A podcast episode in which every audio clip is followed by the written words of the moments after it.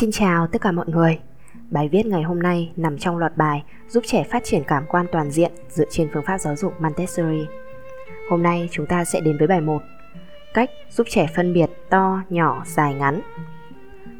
Những thông tin con người thu được từ thế giới bên ngoài thông qua thị giác chiếm đến 80% tổng lượng thông tin, do đó sự phát triển về năng lực thị giác và trình độ trí lực tổng hợp có quan hệ mật thiết với nhau.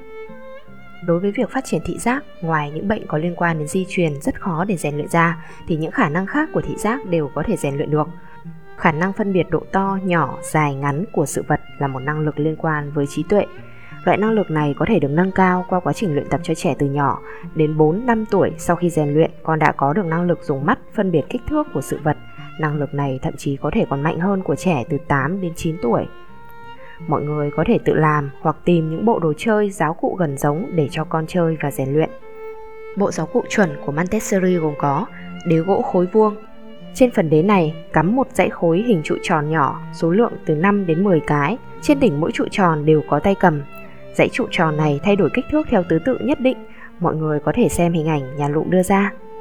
Cách chơi, đặt nền khối gỗ thật vững, lấy ra tất cả những khối trụ, trao đổi thứ tự của chúng rồi dạy trẻ cách sắp xếp lại vào phần đế theo vị trí ban đầu. Trong cuộc sống hàng ngày, cha mẹ có thể sử dụng các đồ vật có độ cao, độ rộng, thể tích, đường kính khác nhau để cho trẻ chơi và luyện tập. Ví dụ, một loạt các thanh gỗ dài ngắn khác nhau hay như các viên bi có kích thước khác nhau. Hoặc đơn giản hơn, cha mẹ có thể lấy những cái lọ với phần miệng có đường kính khác nhau 2 đến 3 chiếc là được. Sau đó lấy những món đồ chơi của trẻ có sẵn như các khối hình, các con vật vân vân với độ to nhỏ khác nhau và cho trẻ xếp vào từng lọ. Với những vật to hơn miệng lọ, trẻ sẽ không thể cho vào được mà phải chuyển nó sang lọ to hơn. Dần dần trẻ sẽ học được cách phân biệt độ to nhỏ của vật với việc rèn luyện khả năng phân biệt độ dài ngắn, cha mẹ có thể chuẩn bị những chiếc hộp bìa cát tông chiều rộng chỉ cần nhỏ thôi ạ, nhưng độ dài ngắn khác nhau, đồng thời chuẩn bị thêm những thanh gỗ dài ngắn khác nhau để trẻ xếp những thanh gỗ đó vào từng hộp bìa sao cho phù hợp với kích thước. Khi trẻ chơi những món đồ này, thường chúng sẽ rất chuyên tâm và có thể chơi một mình rất lâu. Ban đầu bạn hãy chơi cùng trẻ, sau này hãy để trẻ chơi một mình hoặc cho con chơi cùng với các bạn nhỏ cùng tuổi khác Chúng sẽ sáng tạo ra những trò chơi mới lạ theo cách mà người lớn không thể nghĩ ra được.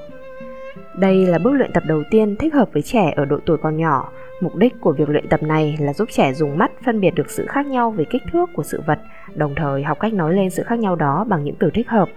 Do đó, trong quá trình chơi của trẻ, cha mẹ cần chú ý những điều sau. 1. Bắt đầu từ những đặc trưng rõ ràng nhất, ví dụ như độ dài, độ to nhỏ, Dần dần các bạn hãy gia tăng nội dung quan sát như đường kính, thể tích của một vật. Đối với đường kính, cha mẹ có thể dùng bìa cắt tông cắt ra những hình tròn có đường kính khác nhau. Ban đầu nên dùng những mô hình có sự khác biệt lớn về kích thước để trẻ dễ nhận biết. Với thể tích, hãy cho trẻ xem những chiếc cốc khác nhau đựng được số nước khác nhau như thế nào. Hoặc khi bạn rửa bát, hãy cho trẻ xem những chiếc bát to nhỏ trong nhà đựng được số nước khác nhau ra sao. Hoặc đơn giản hơn nữa, hãy chồng bát lên nhau, chồng cốc lên nhau cái bát lọt thỏm bên trong chính là cái bát nhỏ hơn. 2. Đưa ra giáo cụ theo cặp để khi mới bắt đầu, trẻ có thể nắm bắt được hai từ tương phản, ví dụ như dài và ngắn, to và nhỏ. Bắt đầu từ khi tròn 1 tuổi, trẻ đã có thể tự mình hoạt động và bàn tay cũng đã có khả năng cầm nắm nhất định. Đây là lúc thích hợp để trẻ khởi đầu việc luyện tập thị giác. 3. Giáo cụ phải đảm bảo sạch sẽ, đặc biệt là đồ với trẻ nhỏ vì chúng thường xuyên thích ngậm đồ vật trong miệng, do đó cần thường xuyên vệ sinh giáo cụ. Với những đồ chơi nguy hiểm như viên bi, cha mẹ hãy để ý khi cho con chơi vì có thể trẻ sẽ nghịch ngợm mà nuốt đồ vật đó vào trong bụng. 4. Việc thu dọn giáo cụ, đồ chơi sau khi kết thúc chơi cũng là một phần không thể thiếu của quá trình luyện tập. Cha mẹ nên khuyến khích trẻ tự mình làm phần việc này. Ngay từ nhỏ, hãy cùng con dọn dẹp. Khi trẻ giúp bạn bỏ được bất cứ món đồ gì vào hộp để cất đi thì hãy nói lời cảm ơn với trẻ Dần dần việc dọn dẹp đồ sẽ trở thành thói quen cho trẻ. 5. Luyện tập nên tiến hành kết hợp với môi trường gia đình, đặc biệt cùng luyện tập với cha mẹ là tốt nhất. Chú ý kết hợp ngôn ngữ và những cảm nhận thị giác trong hoạt động thường ngày của trẻ. Đây sẽ là cơ hội tốt cho trẻ học từ vựng.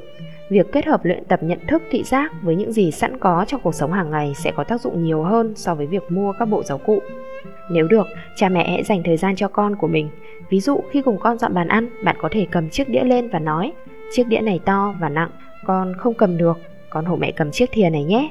Sau đó cầm và đưa chiếc thìa cho trẻ. Chiếc thìa này nhẹ và nhỏ hơn. Hãy lần lượt đưa cho trẻ chiếc đĩa và thìa cho trẻ cầm và cảm nhận. lặp lại khái niệm to và nhỏ, nặng và nhẹ để trẻ ghi nhớ. Trẻ sẽ không thể ghi nhớ ngay lúc này được đâu. Hãy lặp lại việc này trong vài ngày liên tiếp, thậm chí là bất cứ lúc nào để giúp con nhớ. Nếu trẻ nhất quyết cầm chiếc đĩa mang ra chậu rửa bát mà có thể trẻ sẽ làm rơi vỡ thì hãy nói với con, vậy con với mẹ cùng cầm nó ra chậu rửa bát nhé. Và cha mẹ đừng quên cảm ơn con khi con hộ bạn dọn dẹp đồ. Việc cha mẹ nói ra các khái niệm, danh từ, định nghĩa không cần phải chờ đến khi trẻ học nói. Hãy nói điều đó với trẻ ngay khi còn nhỏ. Ngay từ dưới một tuổi cũng không phải là quá sớm, mặc dù trẻ chưa thể nói nhưng phần não phụ trách ngôn ngữ của trẻ vẫn hoạt động và phát triển từng ngày. Từ những tình huống nhỏ như vậy trong cuộc sống cũng giúp trẻ nhận thức mọi việc nhanh hơn, ghi nhớ tốt hơn và vì nó là thứ trẻ được học từ việc giao tiếp với cha mẹ nên trẻ cũng sẽ hứng thú và ghi nhớ nhanh hơn. 6. Việc luyện tập cần căn cứ theo mức độ phát triển sinh lý của trẻ. Mỗi trẻ sẽ có tốc độ phát triển khác nhau, cha mẹ hãy tùy vào khả năng nhận thức và tâm sinh lý của từng trẻ để tìm ra cách luyện tập cũng như tiến độ sao cho phù hợp nhất với con mình cha mẹ nhé. Trong chủ đề tiếp theo của chuỗi bài Phát triển cảm quan toàn diện, nhà Lụm sẽ nói về cách giúp trẻ rèn khả năng nhận thức hình dạng và hình khối. Mời mọi người đón nghe. Cảm ơn mọi người đã chú ý lắng nghe. Xin chào và hẹn gặp lại.